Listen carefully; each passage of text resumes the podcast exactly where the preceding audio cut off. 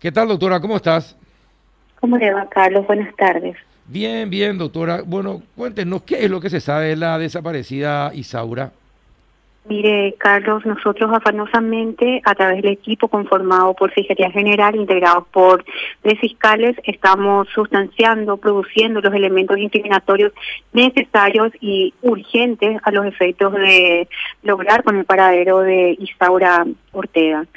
Esto evidentemente, señores, ustedes sabrán que conlleva gran cantidad de personales, ya sea de Fiscalía como también del Departamento Policial. Estamos en la producción de varias diligencias que, que hacen al propósito propiamente del Ministerio Público a los efectos de encontrar sana y salva a Isaura.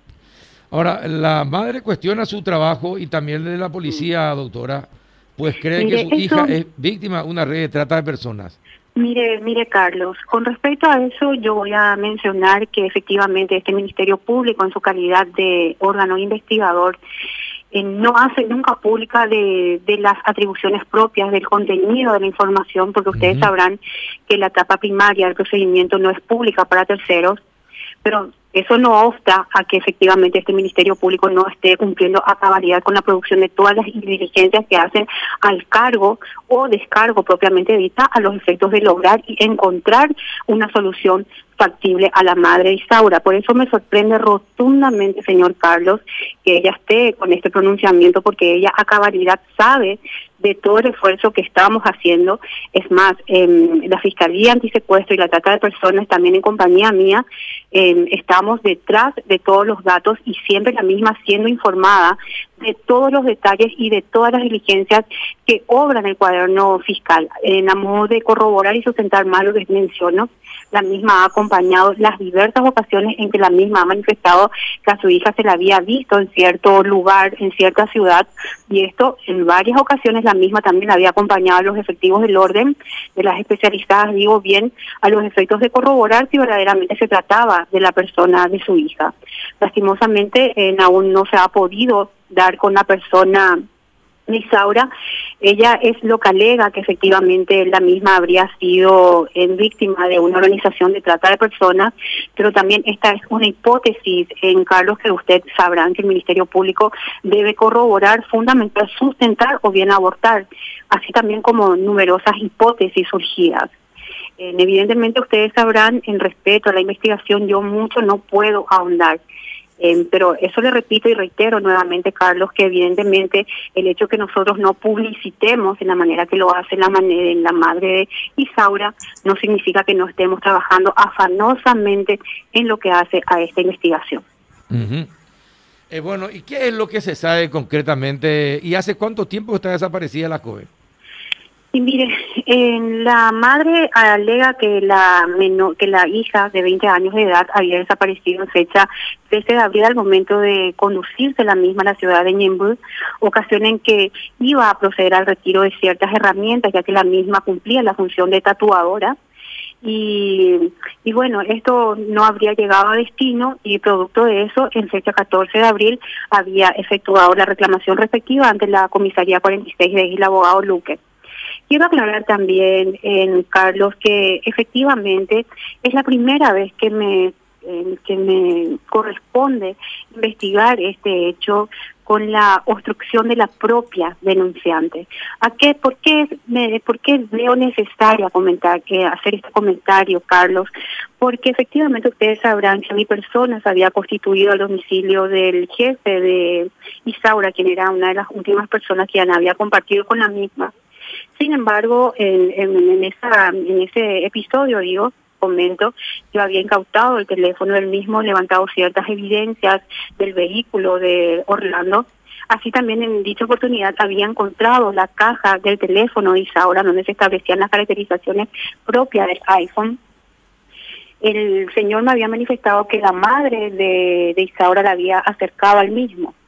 En dicha oportunidad, efectivamente, era un elemento incriminatorio indispensable, tanto eso como la incautación del teléfono celular del señor, permisión legal atribuida a través del mandamiento del órgano jurisdiccional, así lo hicimos, incautamos, eso ya está periciado, en, ya tenemos el informe.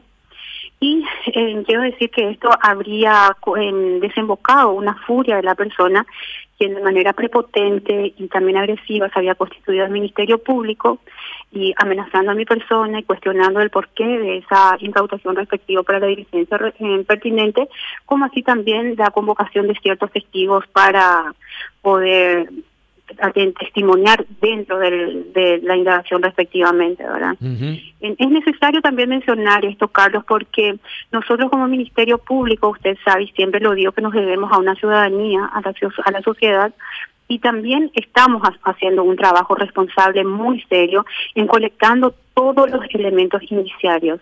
Ella conoce, sabe, por eso me sorprende rotundamente lo que manifiesta a través de las redes sociales, Carlos. Eh, de todas formas, también hay que ponerse en la piel de la mamá. Eh, tener, no ha de ser fácil tener una hija desaparecida, no tener datos, no tener indicios, no saber nada. No ha de ser fácil y cualquier acción que se tome siempre va a ser, para la, madre, por lo menos va a ser insuficiente, doctora. No, por supuesto, no. De hecho, nadie niega esa situación, pero no es menos cierto también que existe un, una, una, un grupo de personas que afanosamente está abocado a, la, a lograr dar con el paradero y también uno debe ser debe reconocer esa constante en actividad procesal desembocada por los tres fiscales que formamos parte de esta logística. Ajá. Fiscal. Eh, qué cosa. Eh, a ver, eh, Adela, Rafa, ¿le quieren hacer una consulta a la fiscal? Sí. fiscal, buenas tardes. ¿Usted ha tenido algún último contacto con la mamá? Porque como ella tanto eh, reclama que usted está inactiva en el caso y que ella solamente es la que se mueve, ¿usted ha llamado para tratar de aclarar esta situación y que sí están haciendo la investigación? Mire, Adela, disculpe que le tutee. Ella tiene pleno conocimiento, Adela, en, se ha labrado actas, ella ha invocado que en tal parte se encuentra su hija, lo hemos constituido, se ha labrado actas respectiva, en contacto constantemente, la misma está con los miembros del Ministerio Público, dando en dando respuestas a las a los cuestionamientos, a las casuísticas presentadas en su oportunidad y de todos los días y a cualquier hora por parte de la señora. La contención por parte del Ministerio Público está presente, Adela. Estamos realizando todas las diligencias a cualquier información, indicio que ella brinde. Le puedo asegurar que de manera inmediata se constituyen los personales policiales, específicamente de trata de personas, y así también de antisecuestros a los efectos de corroborar y verificar esa situación y todo es asentado en acta. ¿Hay algún número de contacto? Por ahí hay gente que sepa, porque como esta señora, como usted dice, sabe mucho dónde podría estar su hija, es porque algún llamado o alguien la vio eh, y ella cree firmemente que puede ser así o que su hija haya estado involucrada en algo que eh, no quiere aceptar de repente, ¿no? Ella, claro, claro, ella brinda en informaciones que realiza un hacker, ella misma lo alegó esto en su manifestación. En, también tenemos conocimiento de ellos los tres fiscales.